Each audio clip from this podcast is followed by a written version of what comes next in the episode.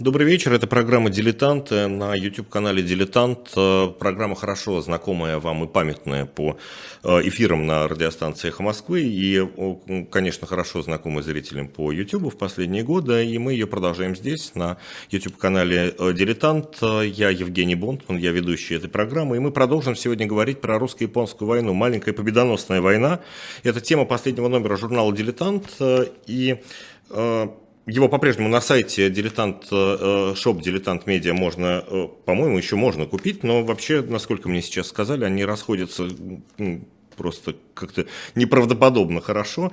И э, это действительно очень хороший номер со всеми возможными аспектами. И в прошлый раз, неделю назад, мы говорили про, э, про всевозможные политические обстоятельства, которые сопровождали в российской политике, в российском обществе э, российском государстве русско-японскую войну. Сегодня будем смотреть с другой стороны. Взгляд со стороны Японии. У нас э, в гостях по, э, по удаленной связи Александр Мещеряков, доктор исторических наук, профессор Института классического Востока и античности Высшей школы экономики. Александр Николаевич, здравствуйте.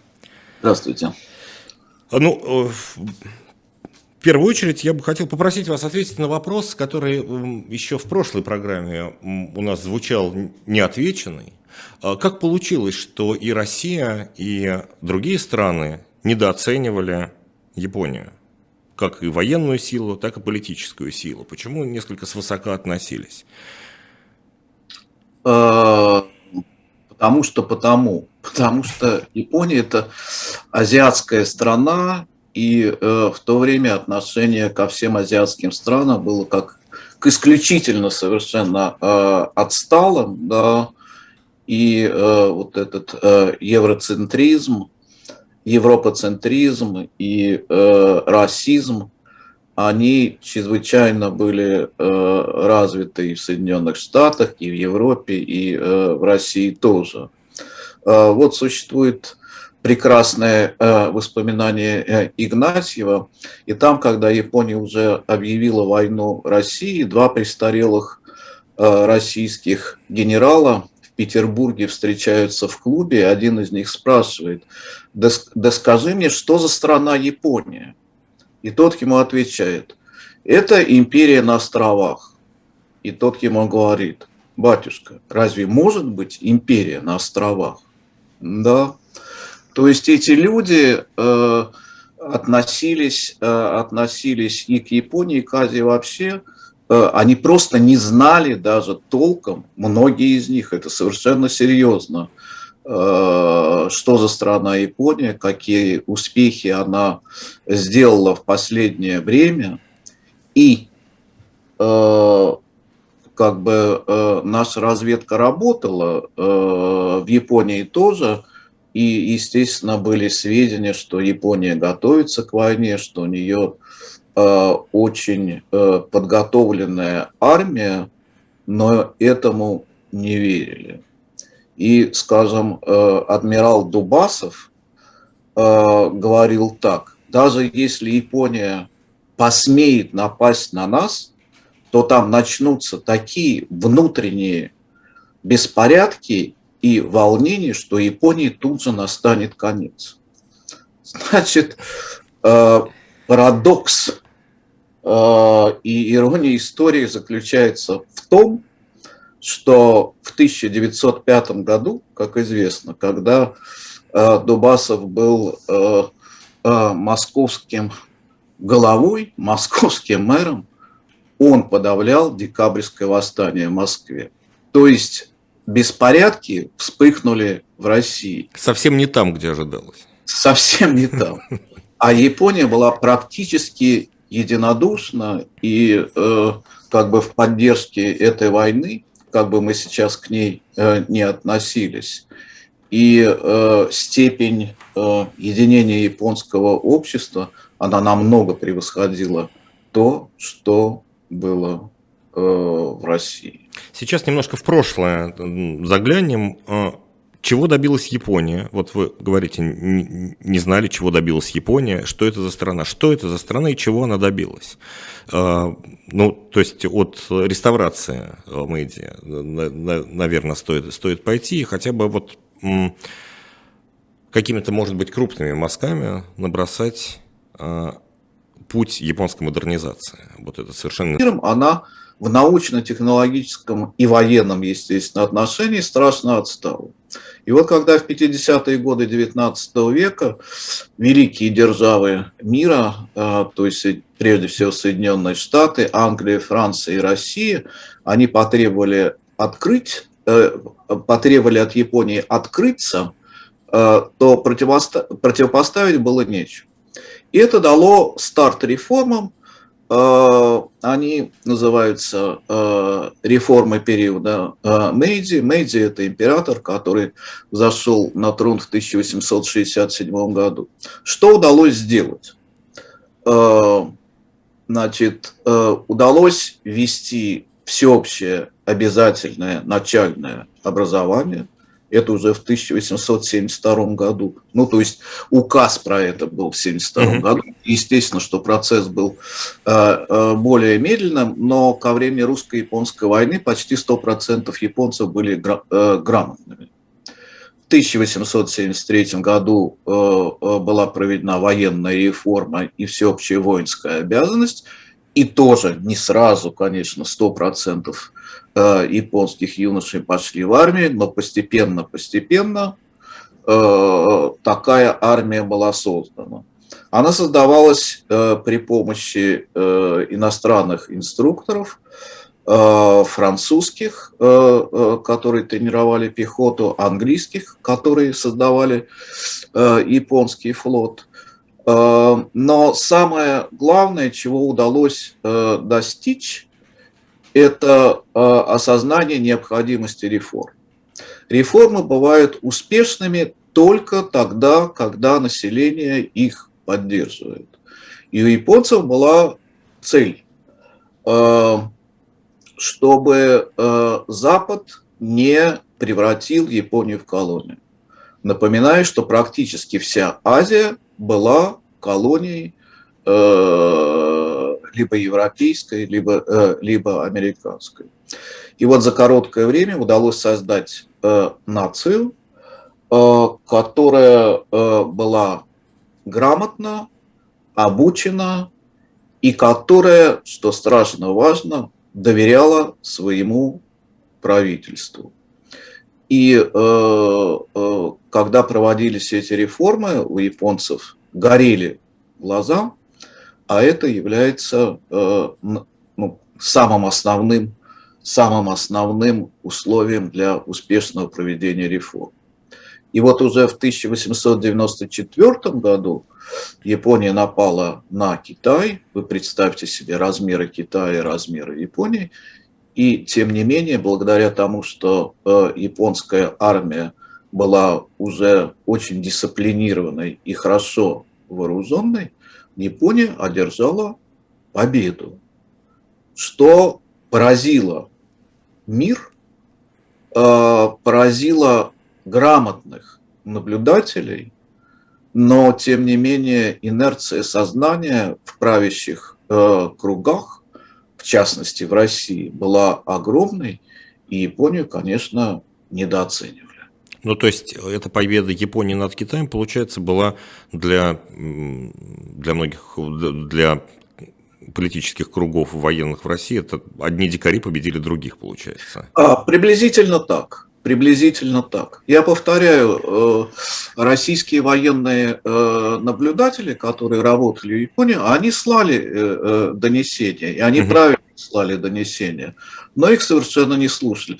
Мне это немножко напоминает ситуацию накануне Второй мировой войны, когда Сталину на стол ложились не одно донесение Э, о том, что э, нацистская Германия нападет на Советский Союз с точностью до дня, в том числе и Рихард Зорге об этом писал, да, но, значит, э, ну как, у нас есть, есть договор, да, Гитлер на нас не нападет. А по отношению к Японии начала 20 века, повторяю, Китай, ладно, это тоже азиаты, отсталые, но чтобы Япония посмела напасть на европейскую страну, это не укладывалось в голову, потому что это портило картину мира. Да? Вся картина мира становилась другой. Ну, вот поэтому. Да, точно так же, простите, э, если провести аналогию, опять же, со Второй мировой войной, когда Япония готовилась э, к войне после э, Соединенными Штатами, и были донесения американской разведки, что возможно нападение на Перл-Харбор, тоже политическая элита говорила, это невозможно. Япошки не посмеют. Да. И, и посмели и в один раз, и в другой. Мы э, еще поговорим обязательно в конце, может быть, про последствия русско-японской войны для, для Японии. Такая уверенность в собственных силах, э, безусловно. Но э, сейчас про модернизацию и про технологический прорыв, который сделали японцы совершенно э, невероятный в конце XIX э, века. Что это, что это было, как это было? Э, вы говорили про армию. Плюс появилась в Японии железная дорога что тоже, конечно, да. невероятный технологический прорыв. Да, э, это очень большой технологический прорыв.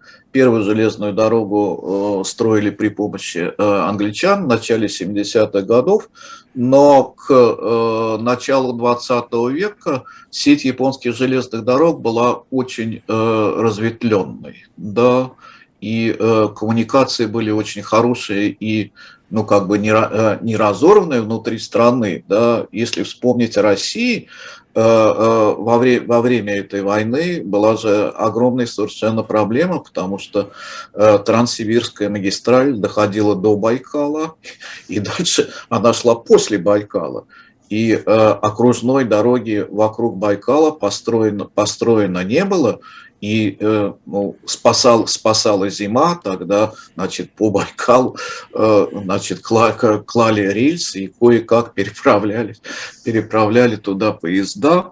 Э, Япония в этом смысле э, готова была, э, безусловно, лучше, но и не нужно забывать, что, собственно говоря, дальний, э, э, российский Дальний Восток в то время он Э, был э, очень э, неразвит, да, Владивосток это крошечный городок, да, так что Россия вела войну очень далеко.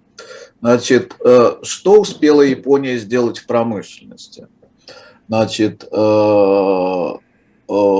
все-таки появилось кораблестроение, да, Э, уже Хотя, собственное, не с помощью англичан. Уже, уже собственное, но все-таки основная ударная сила э, морская Японии это были иностранные суда. Значит, э, артиллерия Японии была частично своей, частично э, э, купленной, э, круповской. Э, стрелковое оружие было э, свое. Э, и э, ну вот э, боевой дух японской армии был чрезвычайно, чрезвычайно э, высок. Да?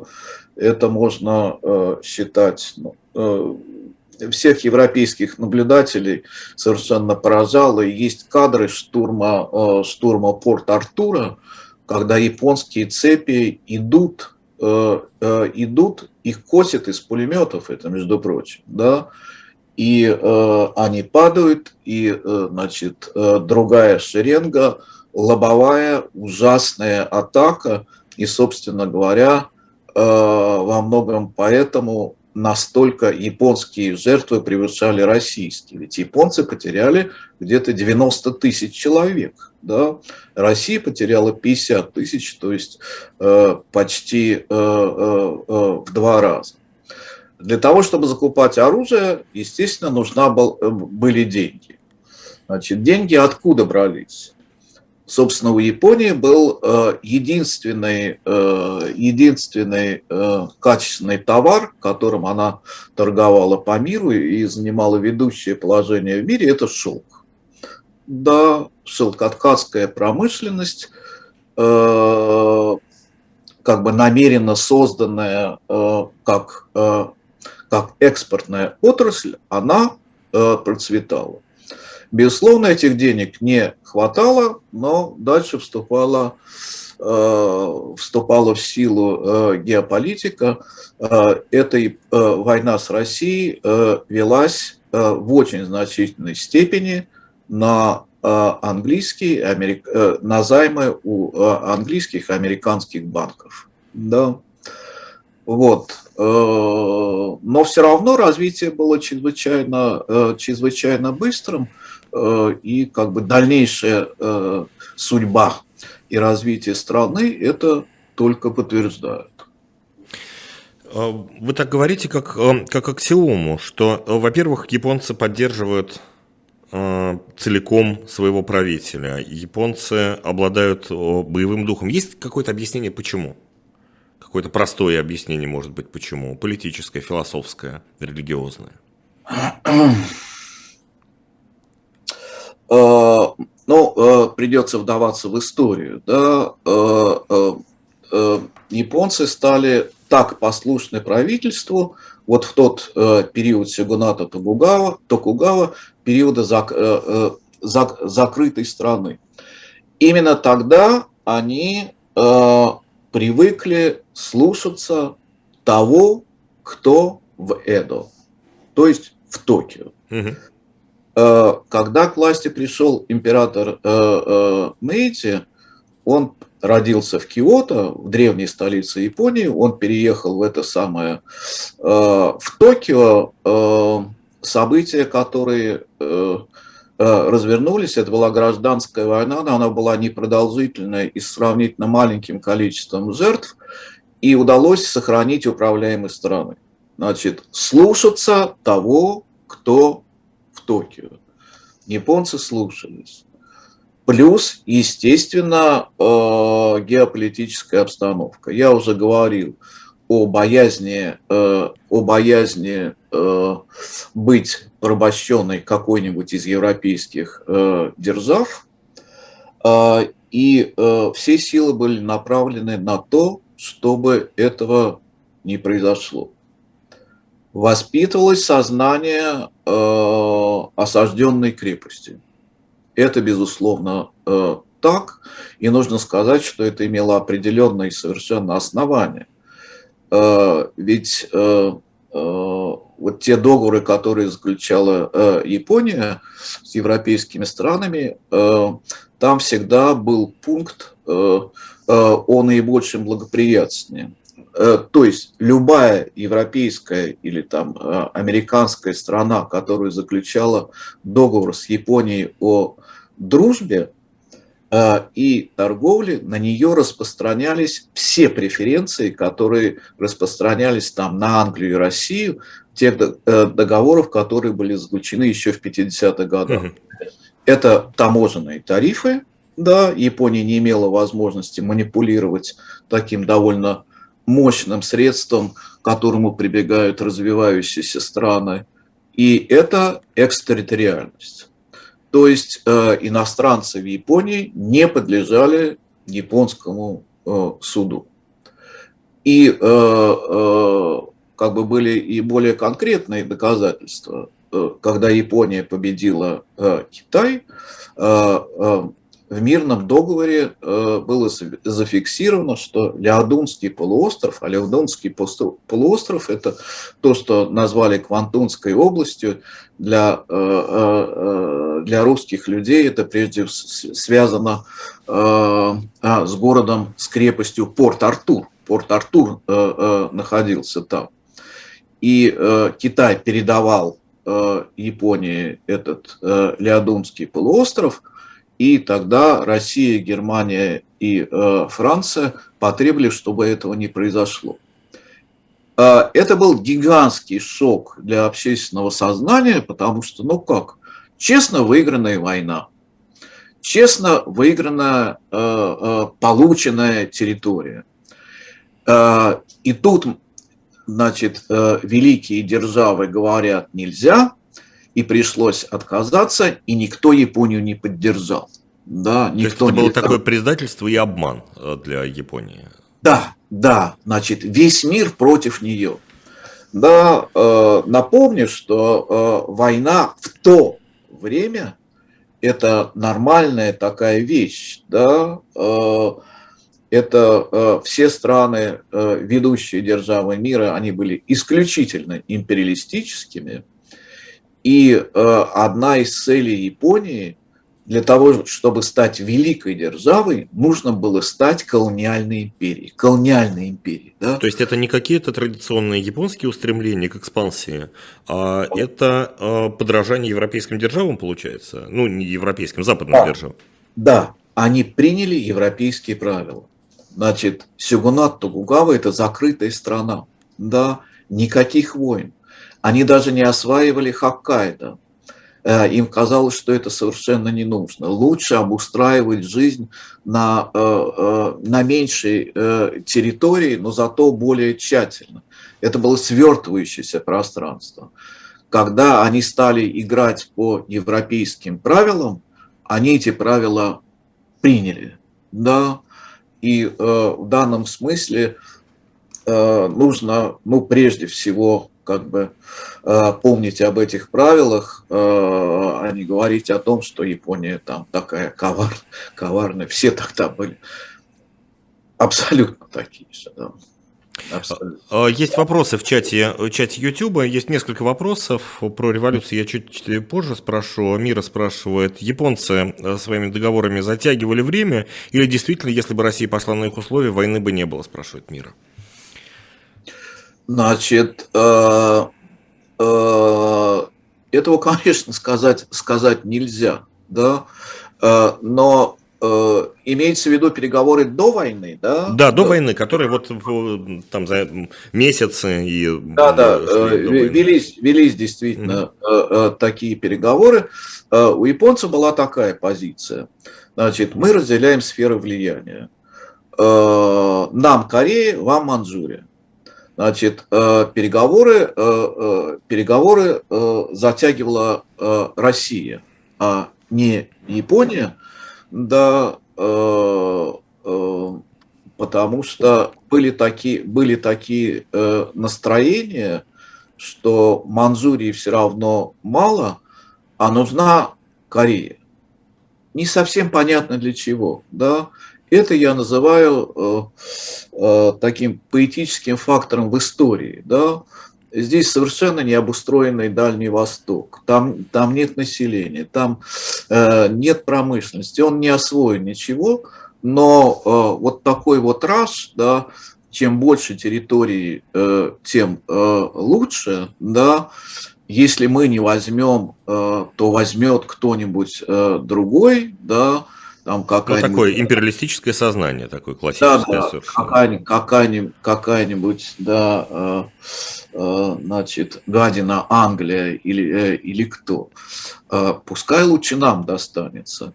Э, и, э, э, но Россия, я так думаю, воевать на самом деле не собиралась. Не собиралась. Э, здесь было такое настроение, что и так дожмем и так дожмем. Э, Но то, что вы говорили, что просто Япония не посмеет напасть на кого-то и не посмеет даже сопротивляться. Не посмеет.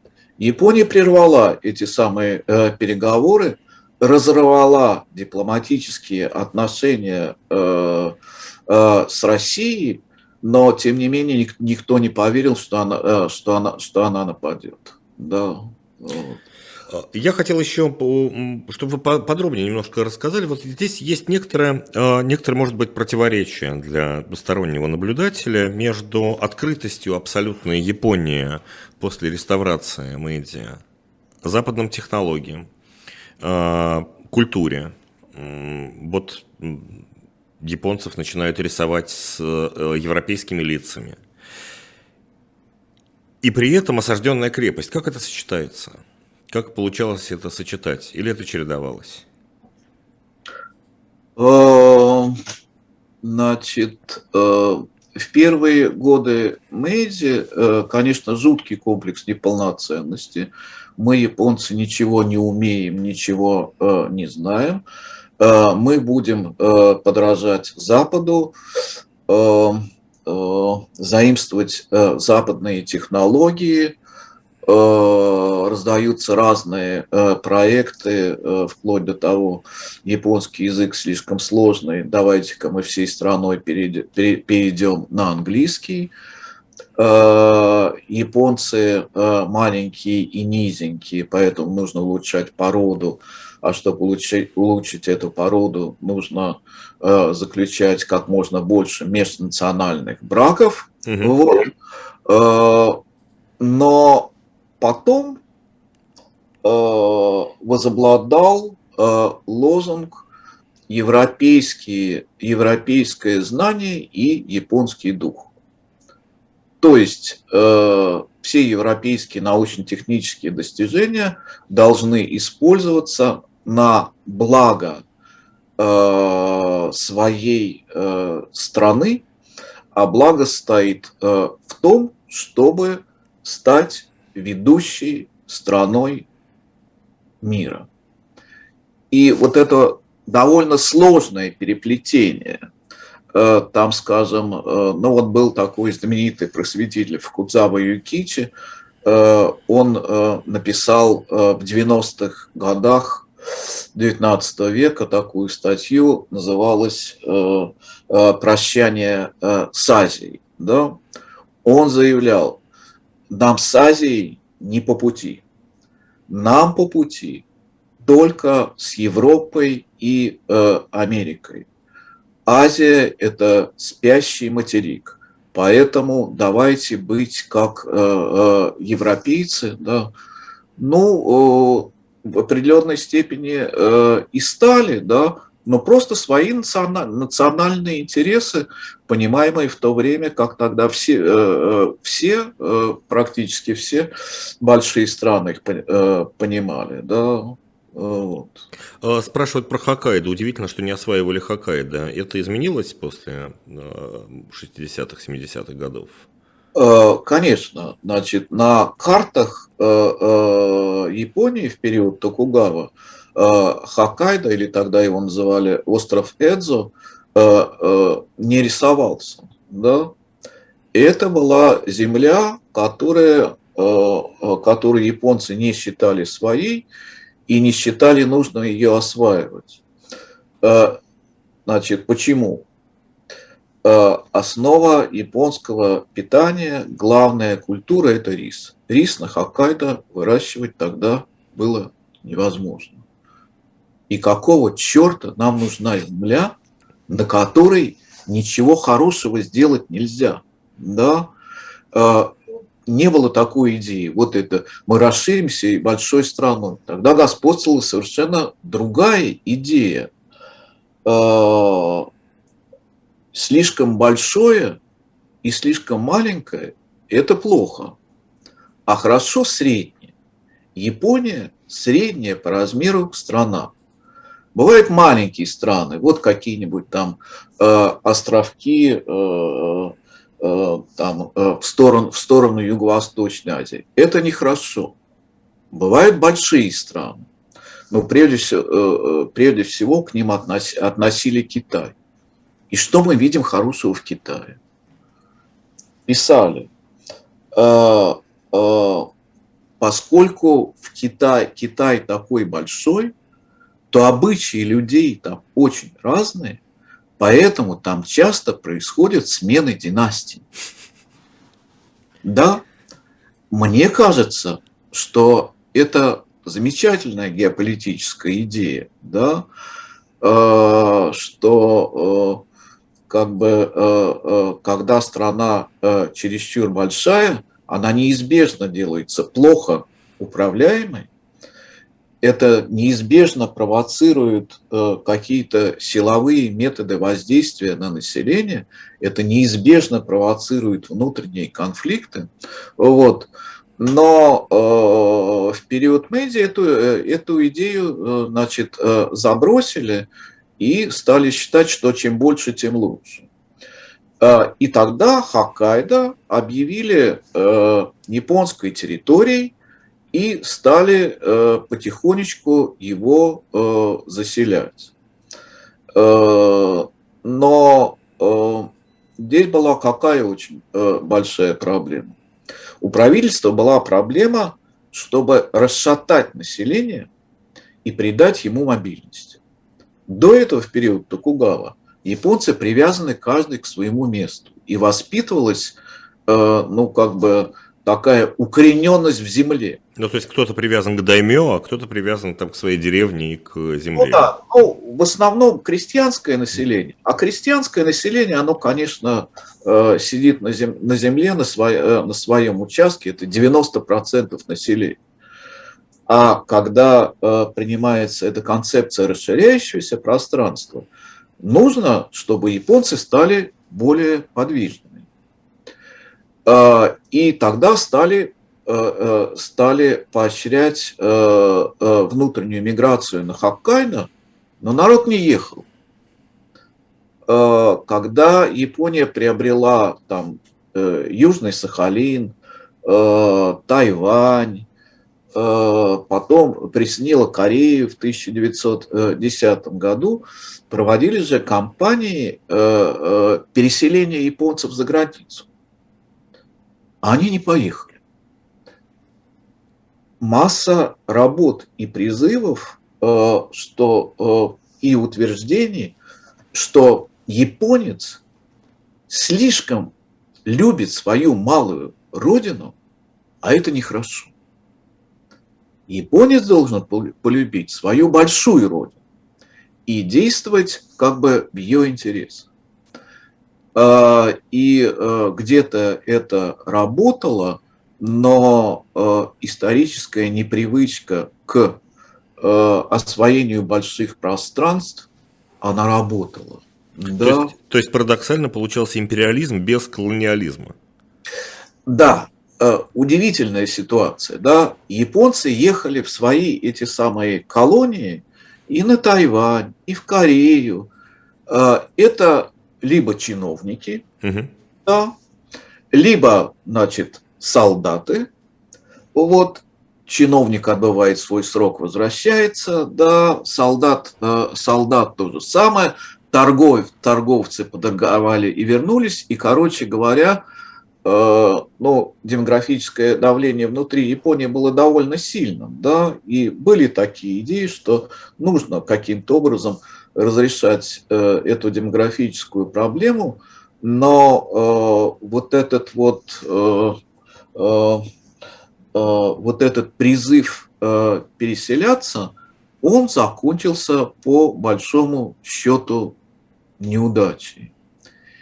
И это, собственно говоря, вот это жуткое совершенно противоречие, оно э, было одним ну, из таких, из очень серьезных причин поражения Японии во Второй мировой э, э, войне, потому что японцы не умеют э, осваивать большое пространство, они непривычны, они плохо адаптируются к, окружа... к окружающей и непри... непривычной среде. То есть этот опыт колонизации Китая и Юго-Восточной Азии во Второй мировой войне он получился неудачным. Ну... Как, как, он, безусловно, совершенно э, неудачным, и я думаю, он не имел никаких э, шансов э, на удачу, но к этому времени такие э, горячие головы, которые сидели в правительстве, они, конечно, утеряли чувство реальности, безусловно. Я хотел вернуться к русско-японской войне. Была ли, вот Россия была, и много говорили об этом неделю назад, партия мира, партия войны. Была ли партия мира и партия войны в Японии? Практически нет. Практически нет были отдельные э, э, какие-то э, высказывания. Это в основном социалистов. Социалистов в Японии было мало, но тем не менее какие, какие-то были. Вот была там статейка был такой человек, э, Котоку Чусу, его звали, он э, написал э, статью значит, с осуждением империалистической политики Японии. Его, эту статейку перепечатали в меньшевистской искре. Угу. И я так думаю, что по-русски эту статью прочло больше, чем по-японски. Это полное совершенно одиночество такой фигуры, как э, э, Лев Толстой, который выступал там с осуждением э, войны, в Японии, конечно, не было.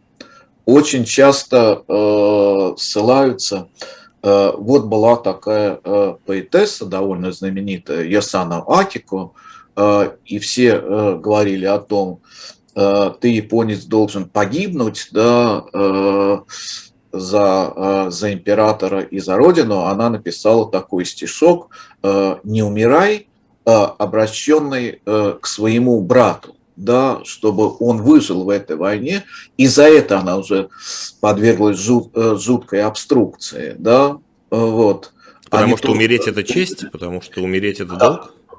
Потому что э, умереть это э, честь и долг, да, честь, э, честь и долг. Да. Каким был образ врага и э, вражеской страны в Японии во время войны? как изображали русского солдата, русского императора. Ну, э, мы более-менее знаем, как это происходило в России. Жанр Лубка, жанр э, других всевозможных статей. Э, Порт-Артур, опять же, Цусима. Да, в целом, в целом рисовался, рисовался. Эта война рисовалась во многом как война цивилизации с варварством. Значит, Япония представляла э, цивилизованный мир, а Россия представлял, представлялась как э, мир не цивилизованный, поэтому э, образ э, неграмотного, э, жестокого, глупого русского медведя, он, безусловно, присутствовал. Японцы, ну как очень важно было, для японцев очень важно понятие грамотности, да, и когда, когда среди русских военнопленных выяснилось, что там огромное количество неграмот, неграмотных людей, им в лагерях значит, стали устраивать уроки, уроки грамоты, да, отчасти для того, чтобы ну, как бы для чувства э, как бы собственного э, достоинства. Вот мы учим, да. Э, одновременно, да, вот образ, образ такой отстал, отсталой и дикой России одновременно существовал и образ мировой державы, да, и когда Япония выиграла, это, ну, как бы, э, огромное влияние оказало национальное самосознание. Мы выиграли войну у белого человека и у мировой державы. И вот это вот все так переплеталось, да. Ну, то есть и смеялись над русскими, и издевались над русскими, но э, должен сказать, что э, Э, было же очень большое количество русских военнопленных. Э, нужно помнить, что в то время попасть в плен в Европе не считалось зазорным. Угу. Считалось совершенно нормальным. Если э, э, ты видишь, что сопротивление бессмысленно, ты сдаешься в плен. Э, Э, не было вот этого озверения, которое начало возникать в Первую мировую войну и уже достигло фантастических совершенно э, высот или низин во время Второй мировой войны. Поэтому русские э, спокойно сдавались в плен.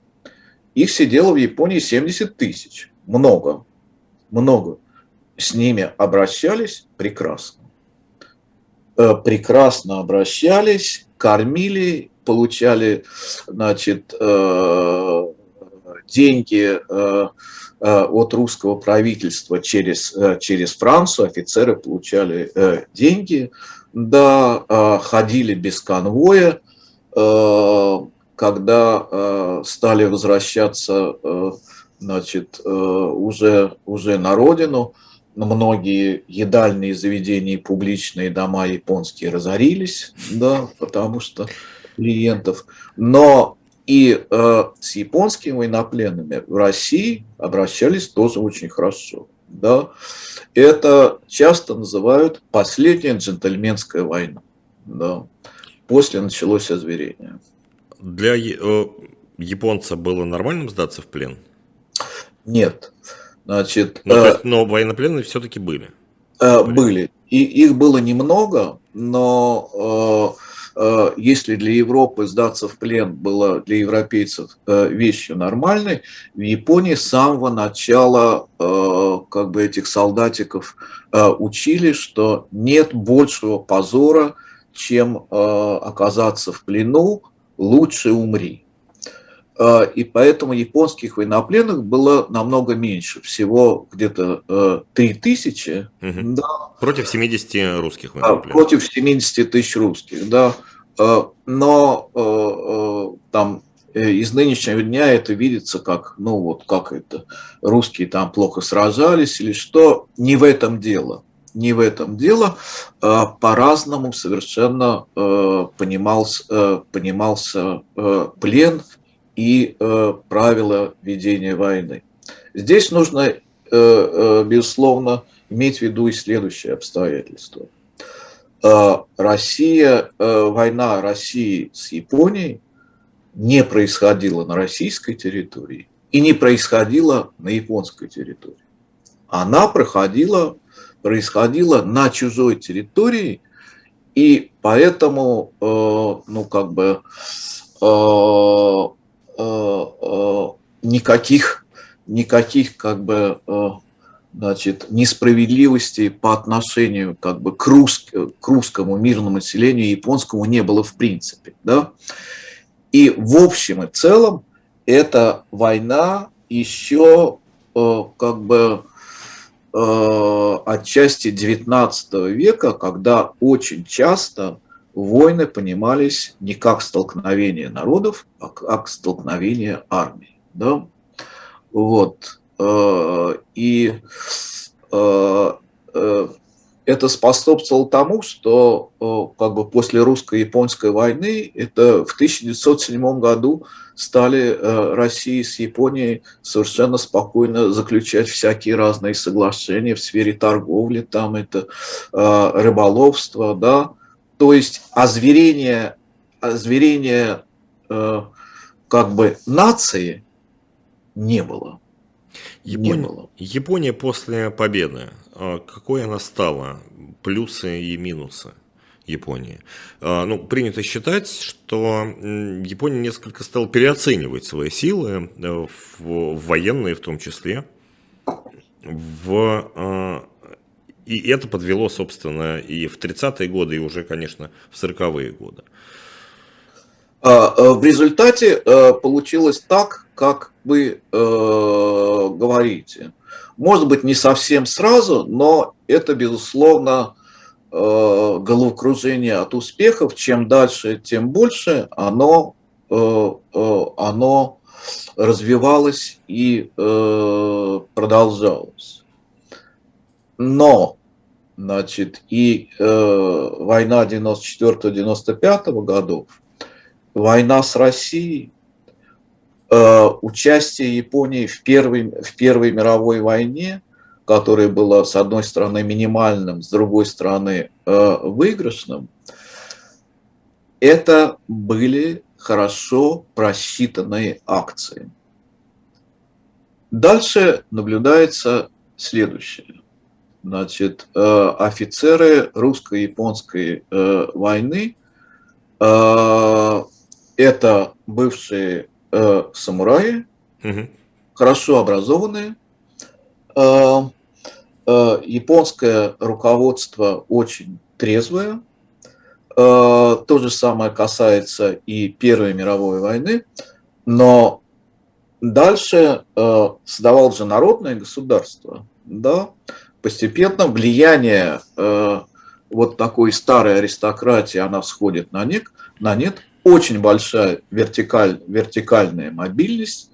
Все основные э, генералы 30-х годов и э, времени, времени войны, ну все не все, но очень многие, это крестьянские сыны, вот,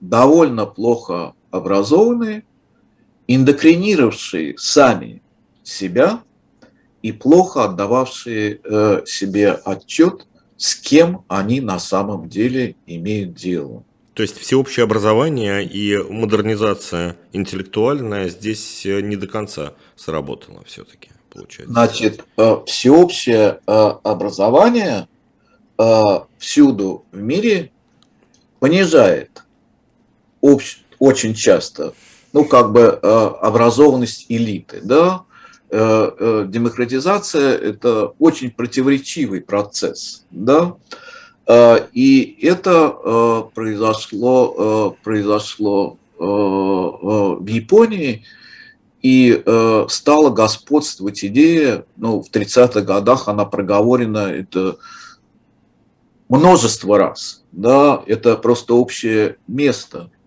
Дух сильнее материи дух сильнее материи. Да, там у Америки это что-то такое есть, чего э, у нас нет, но наш дух все это перешибет и перебьет. Да. То есть по э, умолчанию превосходство нация. Э, превосходство, да, дух не просто дух, а японский дух. Да? Японский дух сильнее вашего, вашего э, значит, э, материализма. Да? Э, вот. Поэтому вас это победим, как, неч, как нечего делать. Да. Вы говорили про, про вертикаль. Как вообще устроено управление, в том числе и военное, и военное и политическое управление Японии и во время русско-японской войны, и после войны? Есть политики, есть военные, есть императоры. И у той, и у другой, в общем-то, страны, но тоже неделю назад об этом достаточно подробно говорили, что все равно все замыкается на императоре в России. И последнее слово не за партией мира, партией войны, последнее слово за императором. Как это устроено в Японии? Значит, э, э, император в Японии – это фигура чисто символическая.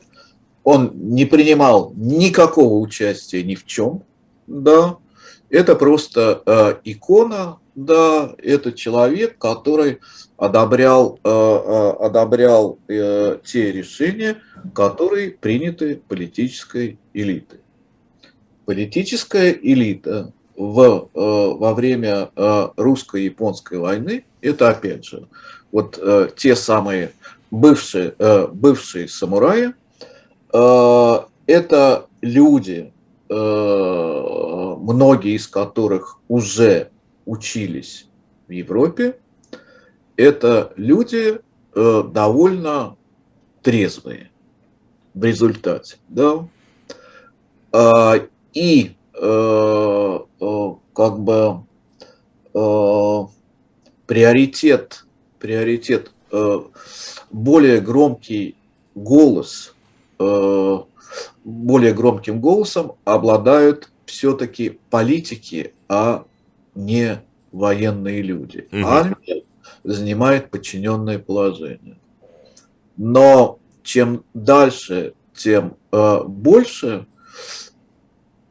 Долго очень рассказывать, почему так э, получилось, но тем не менее армия занимает все э, более и более, э, все более и более значить, значительные позиции. И в 30-х годах практически полностью подчиняет, подчиняет себе э, политиков. Да. Вот этот вот расцвет японского милитаризма, про который писал в, советское, в советские газеты да. писали.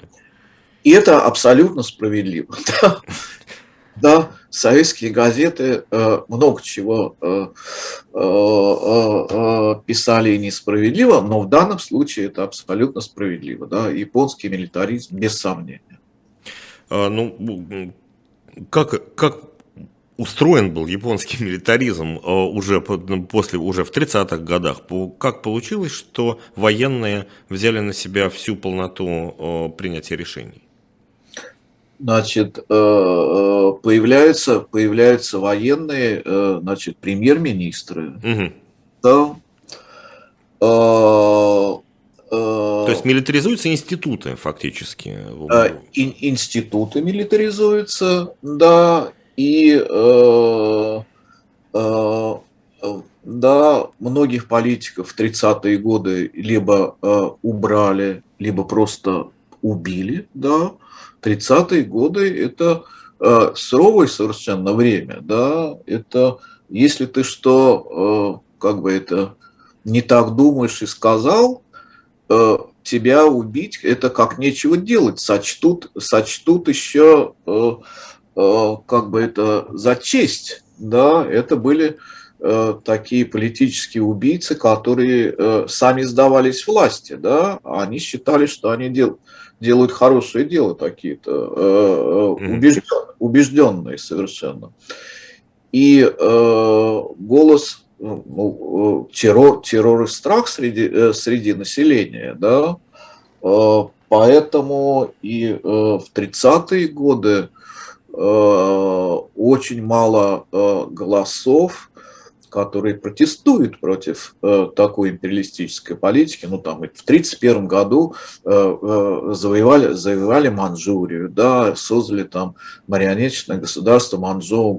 В 1937 году начали э, большую, э, большую войну, войну в Китае, да, вот. Э, э, даже э, степень поддержки большая все равно но тем не менее э, э, голос против подать было очень трудно. Да, коммунистов всех пересажали. Их было не очень много, но да, среди них было э, много реальных совершенно противников этих дел. Да, но еще какие-то буддийские организации тоже протестовали, их, то, их тоже задавили. То есть в результате Э, сформировался японский тоталитаризм. Да, я вот про это дело написал э, книжку, ну, вроде э, продолжения э, своих э, студий по Мэйди, который, э, который э, э, называется э, «Быть японцем. Э, история, поэтика и сценография японского тоталитаризма». Да?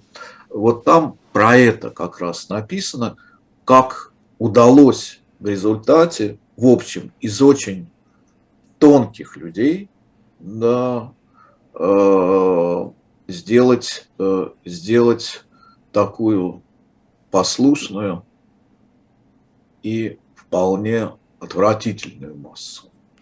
Минут у нас, к сожалению, осталось до конца. Я хотел еще спросить про роль э, японцев в русской революции. Это один из первых вопросов, которые здесь задавали в чате. Была ли она, была ли она велика?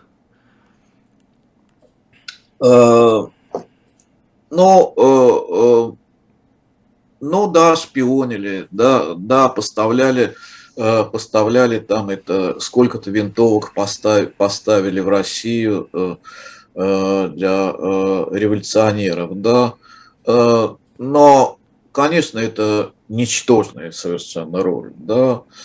Революцию, по моему глубокому убеждению, нельзя организовать, если, если, если народ это, эту революцию не сделает. Поэтому э, этот факт э, был, но э, я не считаю его сколько-то значительным.